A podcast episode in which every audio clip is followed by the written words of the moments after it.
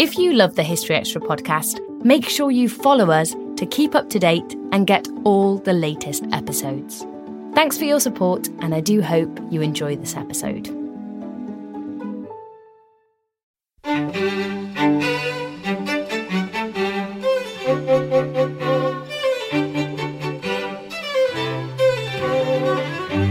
Hello, and welcome to the History Extra podcast from BBC History Magazine, Britain's best selling history magazine. I'm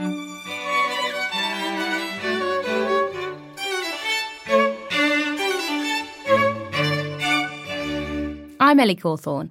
On today's podcast, we've got a conversation with the author and political journalist Asa Bennett. Asa is the Brexit editor for the Daily Telegraph, with a background in the classics. His recent book, Romanifesto Modern Lessons from Classical Politics, draws parallels between politics in ancient Rome and our own political landscape today. Our content director, David Musgrove, met up with Asa in London to find out more. I'm here in our London offices uh, with Asa Bennett, whose new book, Romanifesto Modern Lessons from Classical Politics, has just been published by Biteback Books. Uh, the book offers some lessons, uh, sometimes in a light-hearted fashion, that modern politicians could uh, potentially take from the way that politics was conducted in ancient Rome.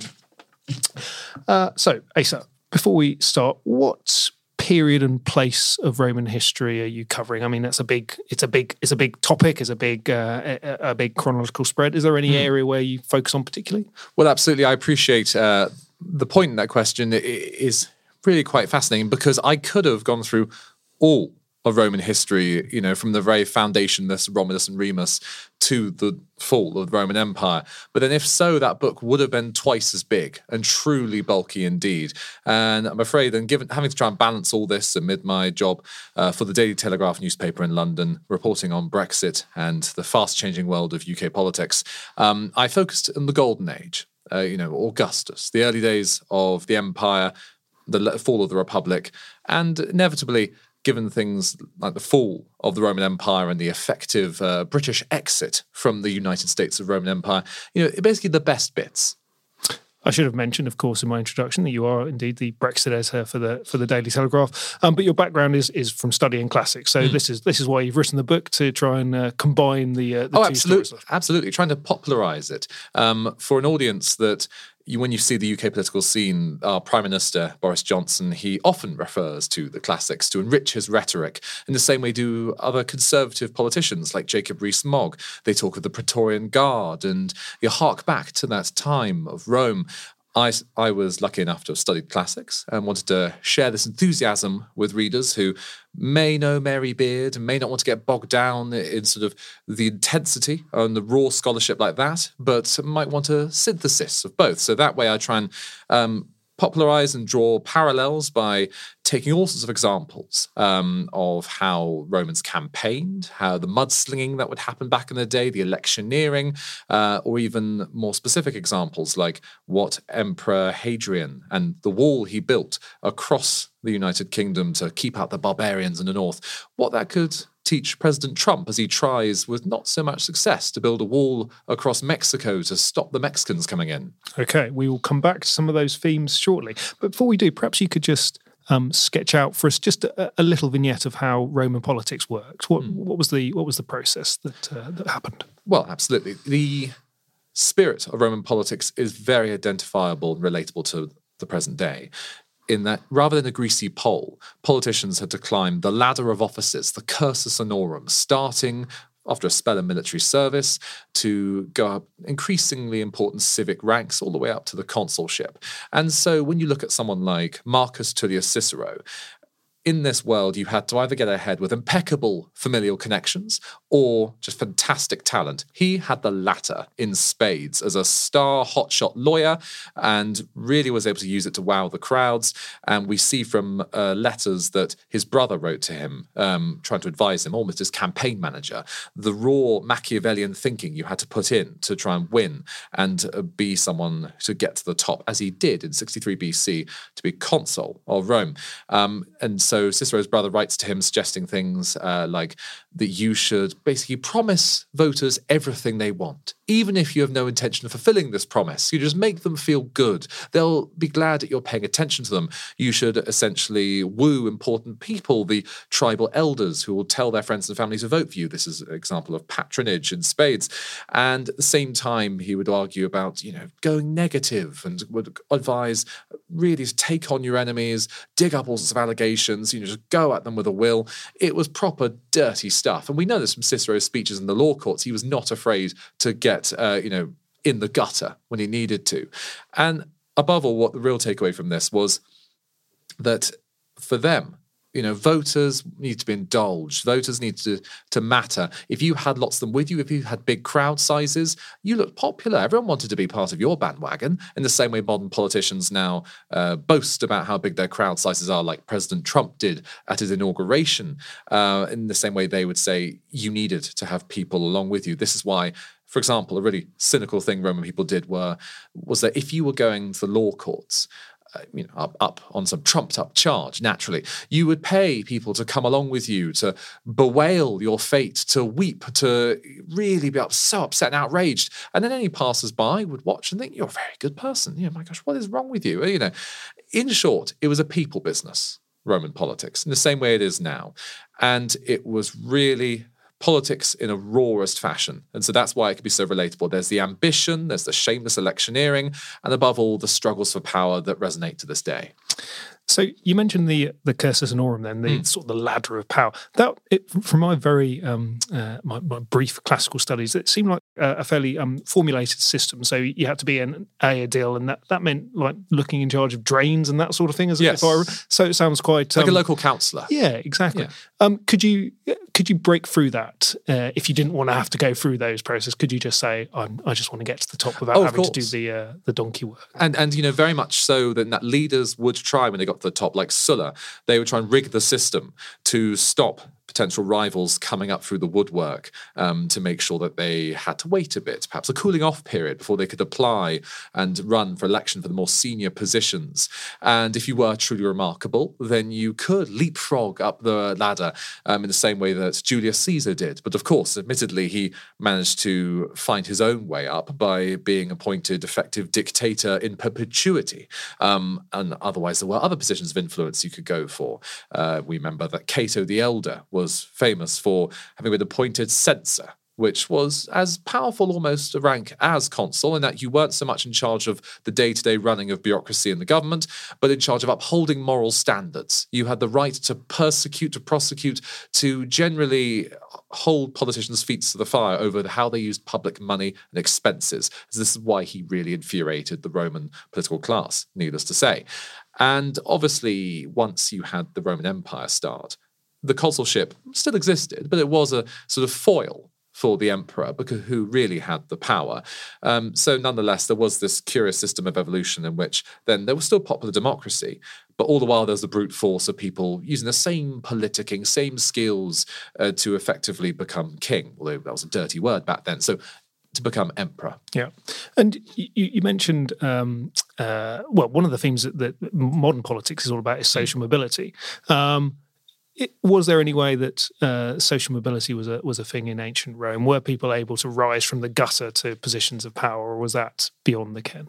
Well, it's definitely a fascinating dynamic at play in Rome because, as I was saying earlier, with Cicero, what was remarkable for him was that he did not have uh, a, sort of a long heritage in politics. There weren't sort of previous parents of his being consuls, um, and so he was classed as what's called a novus homo, a new man yeah. politics. He's someone who broke the mold, as it were, um, by being elected consul without these sort of methods. And in the same way, you could see there was definitely an underclass in Rome the slaves, um, the prisoners of war, the foreigners who'd be taken in battle.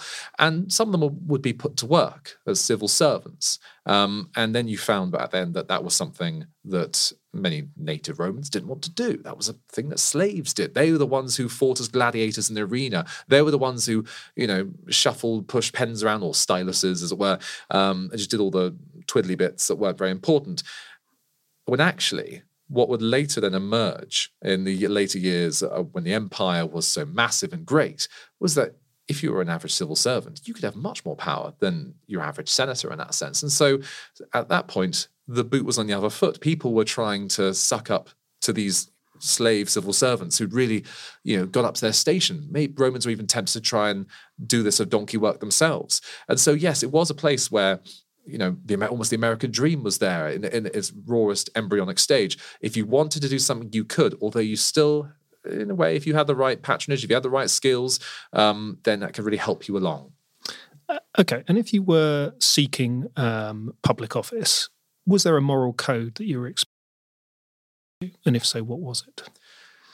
The morality in Rome was a very uh, flexible concept because if you take someone like Augustus, he preached religiously as emperor about moral standards and upholding you know, basic decency. He passed something called the Julian legislation, a series of laws that outlawed adultery and also insisted that if you were, for example, a married Roman man and your wife had cheated on you, you were duty bound to essentially divorce her immediately and, if necessary, kill this man because otherwise you were a pimp. You were letting this happen on the sly. All the while, he was fantastically hypocritical in this. He exiled his own daughter amid rumors that she had been playing away, that she had been cheating on random strangers in the forum. And he, many accounts attest from Suetonius to all sorts of other biographers, that he would just take women's wives as he wished, you know, go off on a dinner party with another man's wife, come back both very flustered, clearly, you know, almost in flagrante in the other room. And this didn't matter for him because he uh, governed this cult of personality. He was supernatural. He was, you know, ultra man. He was, uh, you know, virility, where the word vir- virtue comes from, just the manliness itself. The might of Rome, he could get away with it. However, what then Rome didn't like, there was very sort of shallow things in terms of morality. It was if you were a cheat. So if you look about money matters, this is something that people argue about a lot in modern politics. In Rome, they love to spend they love to be seen as classy. They'd have statues of the emperor in their dining room as a very done thing, you know, have lavish dinner parties and be the talk of the town. You had to spend the money to look the part. However, other people then would think you really are wasting money. You, you would be having tongues wag about how awful you are and just so um, over luxuriant. And so this we get this in a lot of social customs that Augustus would play to, for example. He, despite being an emperor, despite being someone of great wealth that you'd expect from a man of his station, he would be very ostentatious and trying to show off how apparently humble he was. He would make his wife weave clothes in the public eye as if you know by hand as if implying that this is genuinely the sort of humble roman method. Look my wife is an average matron just like many other women in this town. Um, and he would always propagate this myth that you know he was born in a humble hut just like romulus and remus the founders of rome. Um, and he very much played down his station because it's this of curious balance that they were trying to strike back then as modern politicians do now of acknowledging that yes, they obviously are remarkable beings, given they've got to where they've got to, but you know they they are as thrifty as the rest of us, you know, and yet you think you have to be remarkable. You have to spend to seem so incredible, given that a conquering general, for example, would have such gaudy triumphs done in which they would almost be rendered godlike in their own station. It's this classic hypocrisy that then that still lives on, very much so. Well, that's very interesting. You talk about hypocrisy. I mean, hypocrisy is, in a way, the the, the worst sin that a modern politician can uh, can can deliver. It seems to me. Mm. But is that so? Is that the same in, in ancient Rome, or or were they able to get away with more hip, hypocritical actions? I think it's in the same way that you see with modern politicians. If you have the style and confidence to do it, you can tough these things out. And so that's why when you look at, let's say, Julius Caesar, what helped him try and shape modern standards and decide what was appropriate was that he was the chief priest of Rome on his way up the ladder. He got elected Pontifex, you know, Maximus. And so that is really came into fall when there were rumors that uh, his wife had, she was part of this female only sort of religious sect in Rome, and they were conducting a ritual. And suddenly it was alleged that a man burst in, and suggestions flew that maybe they were trying to have it off there. Maybe something a bit mischievous and naughty happened. How outrageous in this, you know, the sanctitude was been broken. And of course, Caesar then immediately, because he was chief priest of Rome, divorced his wife there and then. Divorce is a very easy thing back then. You just said it, and if you're a man, it happened. And this gave rise to the famous quote that Caesar's wife must be above suspicion. And so he at that point knew that if he was meant to be the guardian of ethical standards, he needed to make sure that everything was far away as it could be from him, um, that to be as clean as possible, whiter than white, to use a popular phrase. Mm. And the same way when talking about Augustus, then the reason why he exiled his own daughter was that he wanted to try and seem whiter than white. But it's that classic thing where because you are, though, a remarkable male politician in a sense, even though Julius Caesar, he was still going up to all sorts of mischievousness in his uh, personal life, that you could just get away with it really, because also it was an inherent sexism there you could play off back then, which you may argue still exists in the present day. But it's all about the kind of confidence that those leaders would have.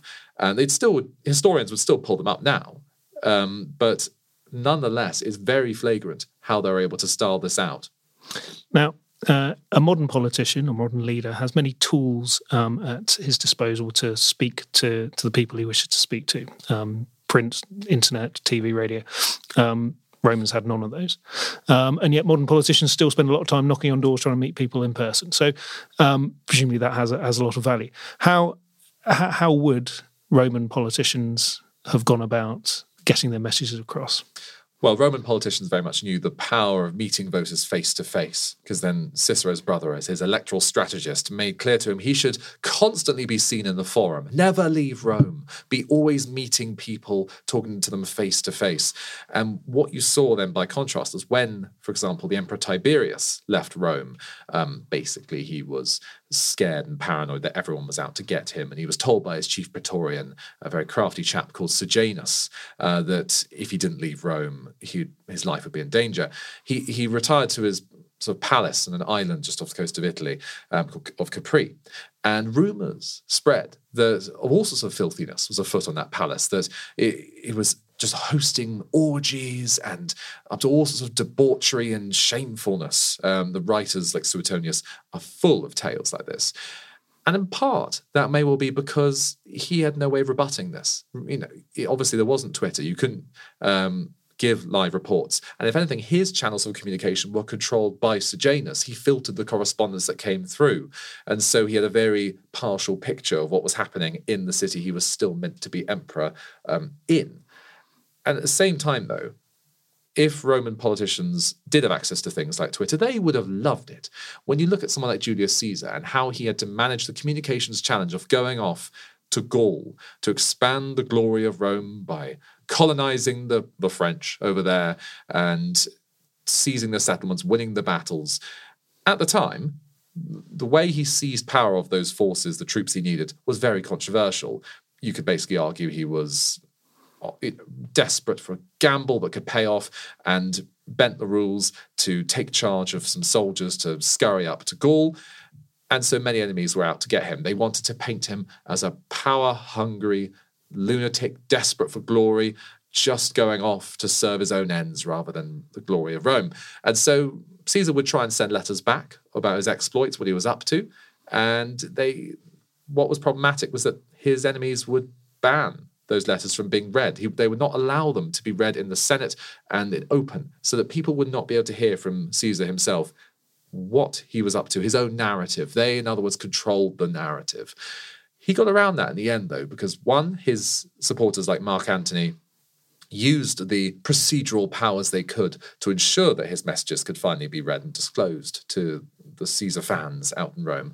And two, he effectively wrote his own commentaries, the De Bello Gallico, the sort of commentaries on what he was up to, in which is written in a very cool, clinical, third person fashion what Caesar was up to, always in command, always in control, gets the results. His enemies sound ferocious, the Gauls, plentiful, you know, fierce foes. And each time, like some action hero, at every turn, he wins the day. And this meant that he had his own books. They were able to be read out to the voters and audience there. And he was able to fight back and really show that he was there, the you know, expanding and winning glory for Rome. Effectively, if he had Twitter and could use that to tweet out his own commentaries, he would have done that. You know, this was his version, putting out his own messages, using the social media of the word of mouth to really help get his narrative out. And so you do see even then, while the technology wasn't there, wasn't quite as sophisticated as it is now, they knew how key the right messages were for, for voters and the general public. So you've talked about the voters there a couple of times, um, and a lot of time is spent by modern political parties in trying to understand which voters they need to be going for and and how they should be targeting certain constituencies and the like. Presumably, that wasn't uh, that sort of data, that sort of analysis wasn't available to um, to to Roman politicians, but did they have to try to appeal to a certain set of, of, of people? And if so, how did they do that? I think what was very apparent if you were a Roman politician trying to win an election is you could not rely if you were a man, a man of reasonable station, and sadly, yes, it was only men who could be in these elections, unlike now with women included, is that you could not rely on just entirely the votes of your peers, the dinner party circuit. Hmm. You know, so it could not just be the landed gentry, the aristocracy all voting for you. You had to go and deal with the masses. And this is why there was a bit of a challenge there. Generally, the votes were in the majority, the bulk, the plebes, um, and they needed that support. And so this is why you see all sorts of struggles as politicians try to engage with them. There's a rather excruciating tale of a rather aristocratic politician coming across a voter, well, an average pleb, in a ditch, digging away, doing, you know, son of man of man of toil, working his hands to the bone, and he had slightly grimy hands, and uh, he he just basically came out this aristocrat um, and just burst out saying, goodness, your hands are filthy. You know, do you walk on them? And then it's a real gaffe that he didn't win the election, needless to say. You know, so I think word came out. If it was recorded by the historians at that point, it was clearly a horrendous foot in mouth situation, just finding these farmers all rather strange looking. And yet, at the same time, when you saw the way that populism was back then, you know, we think of it as a new phenomenon now it really worked if you tried to appeal to the so-called mob. People like Gracchus, the Gracchus brothers, rather. These two people, they were from the landed gentry, yet they stood as tribunes of the people um, by basically championing very popular causes like allow, fighting to have soldiers being able to keep hold of their farms when they came back from wars rather than losing them to penury and having them taken over by property speculators. They really played up this sort of anti establishment feeling in which they would give speeches in the forum, dramatically turning their backs on the Senate as if to defy them because they effectively were championing this idea of redistributing land to give it back to the workers, the soldiers, and not to have it in the hands of this, you know, property speculating, you know, investing elite. And there's this whole to and fro with the senators and the vested interests wanting to combat the Gracchi, but the people loved them. And this is the thing. This is why there was an early stage of mob politics that they were really coming out in the streets for them and the Senate really had to have a challenge on their hands trying to work out how to deal with this sort of outbreak of feeling in which, at the time, the, the senatorial elite effectively saw them as basically Marxists, you know, trying to redistribute the land, give it back to them, um, really to take them on. Admittedly, and this is the problem with Rome is all very sort of bloodthirsty and ugly at times. The politics when it spirals out of control. You know, the mob politics did then go wrong in that the Gracchi did meet very unsavory ends, but they obviously were known back then, for at least, passing down a lot in that they managed to help the workers, they helped their soldiers, they helped their people, and also gave the, laid the foundations for an early welfare state. In that there was a an early version of a grain supplement that was granted in their time as tribunes fighting and proposing laws um, for the people who put them there. And they delivered at least that. And we see to this day how far the welfare policy has grown and flourished. Still to come on the History Extra podcast. If I had to pick one, I would say Augustus Caesar as the first emperor. He knew how to play the cult of personality, the spin work that you had to do, and also the blatant hypocrisy that he would espouse morally and politically. He was just an opportunist like no other. This episode is brought to you by Indeed. We're driven by the search for better, but when it comes to hiring, the best way to search for a candidate isn't to search at all. Don't search, match with Indeed. Use Indeed for scheduling, screening, and messaging so you can connect with candidates faster. And listeners of this show will get a $75 sponsored job credit to get your jobs more visibility at Indeed.com slash History Extra. Just go to Indeed.com slash History Extra right now and support our show by saying you heard about Indeed on this podcast. Terms and conditions apply.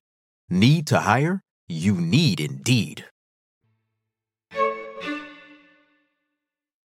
Okay, um, let's um, let's let's throw in a, a couple of quick fire questions. Let's assume that I am an aspiring politician today, and I want to learn from uh, from my classical forebears. Um, how do I give a good speech?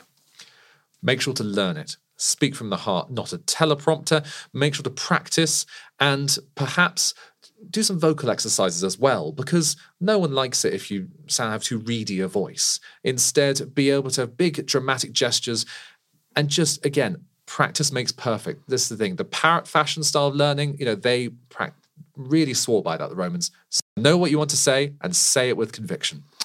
Uh, thank you. And what about my hair? What should I do with my hair? Make sure it's long and luscious as possible. If you are struggling, That's unfortunate. well, that's the thing. If you if you don't have much, if you're struggling there, then there are accessories you can go for. Put a wreath on, perhaps. Um, ultimately, you may, if you can't find a good accessory, you're just going to have to grin and bear it then, because the Romans were a very shallow lot, in the same way the voters might be now. They may not think you're quite as dynamic as the lusciously haired rival that you're trying to face. But you know, obviously, there were great heroes and leaders like Churchill and Caesar who were able to get far, even though they were struggling in the follicular department. If I've got any skeletons in my closet, is there any way that I should tackle that? Should I hide them or should I come out with them? Do you think? I think it's that if you've got skeletons in your closet, just know how you spin them best, how you work with them. If they're going to come out, you have to have the best commanding narrative there. Because if the people are behind you, you can tough these things out. Granted, the historians might throw things at you just in the same way that with Nero, they pilloried him and accused him of effectively setting fire to Rome just so he could play off that for popularity. But equally, then other historians will be able to write saying that you know, you were a good person. The worst that could be said of you is that you just liked playing the lyre too much, and the Roman classes didn't like that sort of Greek customs. You know, the debate can continue as long as you know what you want to say. These skeletons, they are survivable. Obviously, in the history books, though, the debate will still go on about your reign and your time in politics. Okay, let's assume I've got into power. Um, is it ever a, a good idea for me to meddle in other nations' uh, affairs? Frankly, do it with caution.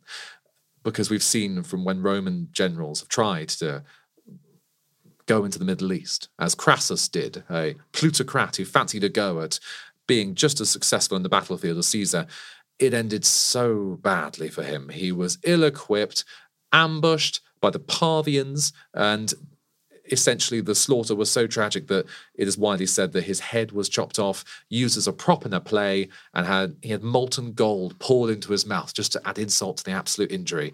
And so we even see today that sadly politicians have not learnt the lessons from Crassus as they find the Middle East an endless source of military glory and action galore. Any suggestions as to how I might negotiate a good deal if I was looking to do that? Negotiate a good deal. What for In any in any power situation, if I'm looking to to get the get the uh, the best out of a, a negotiation, Well, if you look at the deals that Romans would do at the time, always just seize the opportunity because you saw alliances were constantly being done for convenience. Julius Caesar would do them with Pompey and then betray him later on the battlefield when the chance took.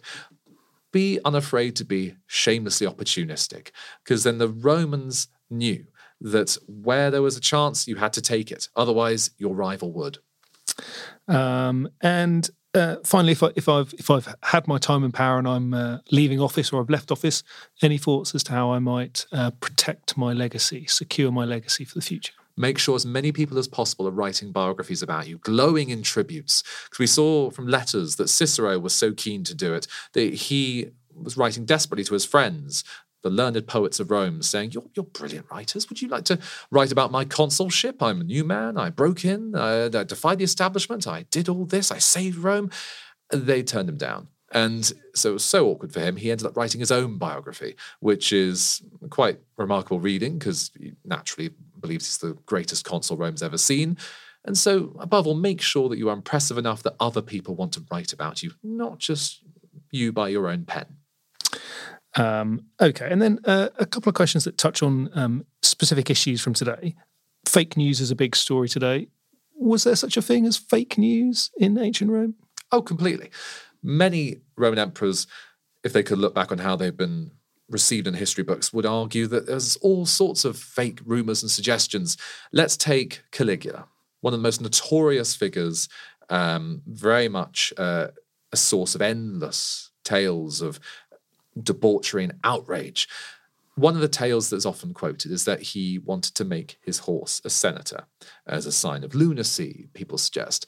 But actually, it's, you could argue, a popular misconception of the fact that he hated the senators so much and thought they were such idiots that he effectively said, Oh, I might as well make my horse a senator. And then, because of that point at the end of his reign and time in office, people were wanting to vilify him for the sake of writers trying to impress later emperors and to generally show off to those later emperors how wonderful things are, unlike that time of Nero and Caligula. That would be easy. They'd just twist the facts a bit. No one would protest. Obviously, you wouldn't be able to sue posthumously. And at the same time with Nero, although now we look at him as a terrible person who then vilified uh, the Christians and persecuted them after the Great Fire of Rome so unfairly actually, many writers back then acknowledged that going after the Christians it was, it was a thing you just generally did if you were a Roman because they were perceived as a very sort of odd cult at the time. And this is acknowledged by many of the writers. Very intriguingly, though, the fake news about Christians abounded plentifully in these sources. And that we know from the early Christian writers who came in after this pagan era that the Romans thought the Christians were a sort of cult of can- incestuous cannibals and that and the source the reason for this is absurd when we think of it now. They would hear the Christians talking about how they're all, you know, brother, and oh, I love you, dear sort of brother. And, you know, this is a Christian love, as we know. This is when they talk about brotherhood, it's brotherhood, you know, of fellowship in, the, in Jesus Christ. By that point, they took it literally. They thought these people actually love each other in a sort of passionate, erotic sense, and they actually are all part of some weird extended family. And when you think, okay, where's this, where does the cannibalism come from as a rumor? Well, the transubstantiation ritual and the idea that the bread would be the body of Christ and the wine that you drink at rituals would be the blood of Christ. They didn't quite take that in the spirit intended. They thought it was genuinely that you'd be eating little sort of bodies and drinking blood. And above all, then you could understand maybe then why given the Christian law at the time was uh, in Book of Revelations and all the sort of apocalyptic scenarios that there'll be a divine fire cleansing the world. That when there was a fire in Rome, that it became so easy almost to pin it on the Christians. So yes, just fake news was very rich indeed, whether it was whether you were an emperor or whether you were a persecuted minority.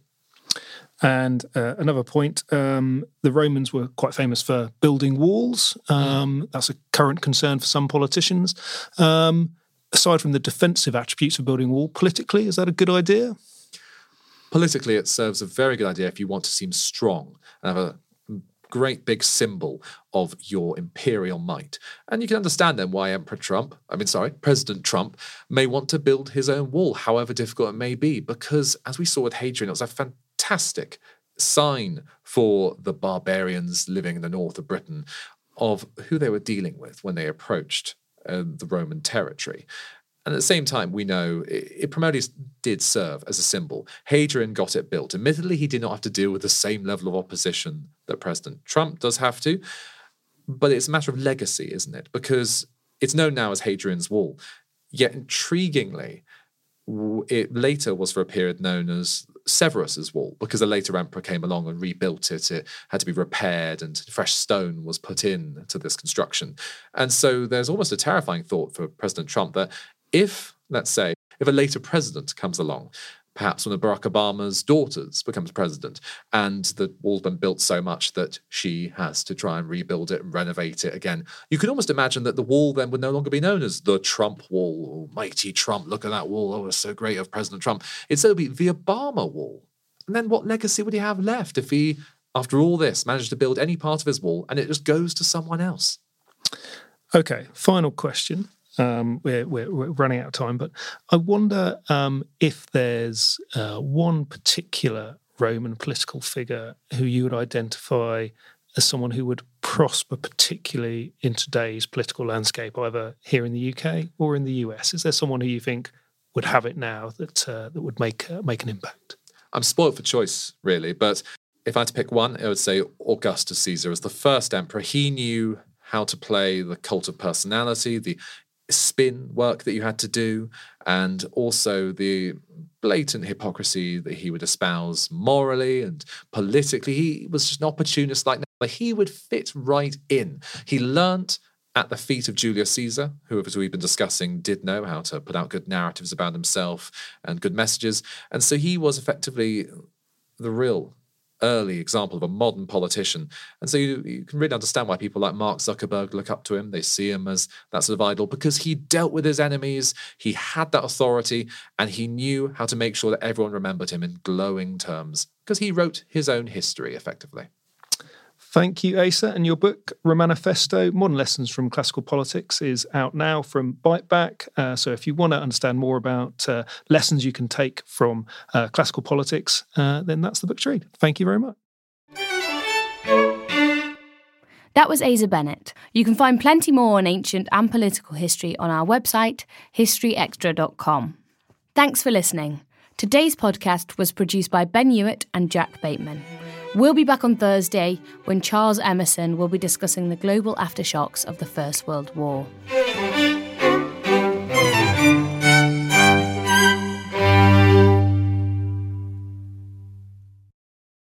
A collision between a Chinese jet and an American spy plane. He came and rammed into our left wing. With relations increasingly strained, what are the chances of things spinning out of control? The Western world was asleep. I'm Gordon Corera. I'll be exploring the friction in this most important of relationships and asking Has the West taken its eye off the ball? You cannot ignore China. From BBC Radio 4, this is Shadow War China and the West. Listen wherever you get your podcasts.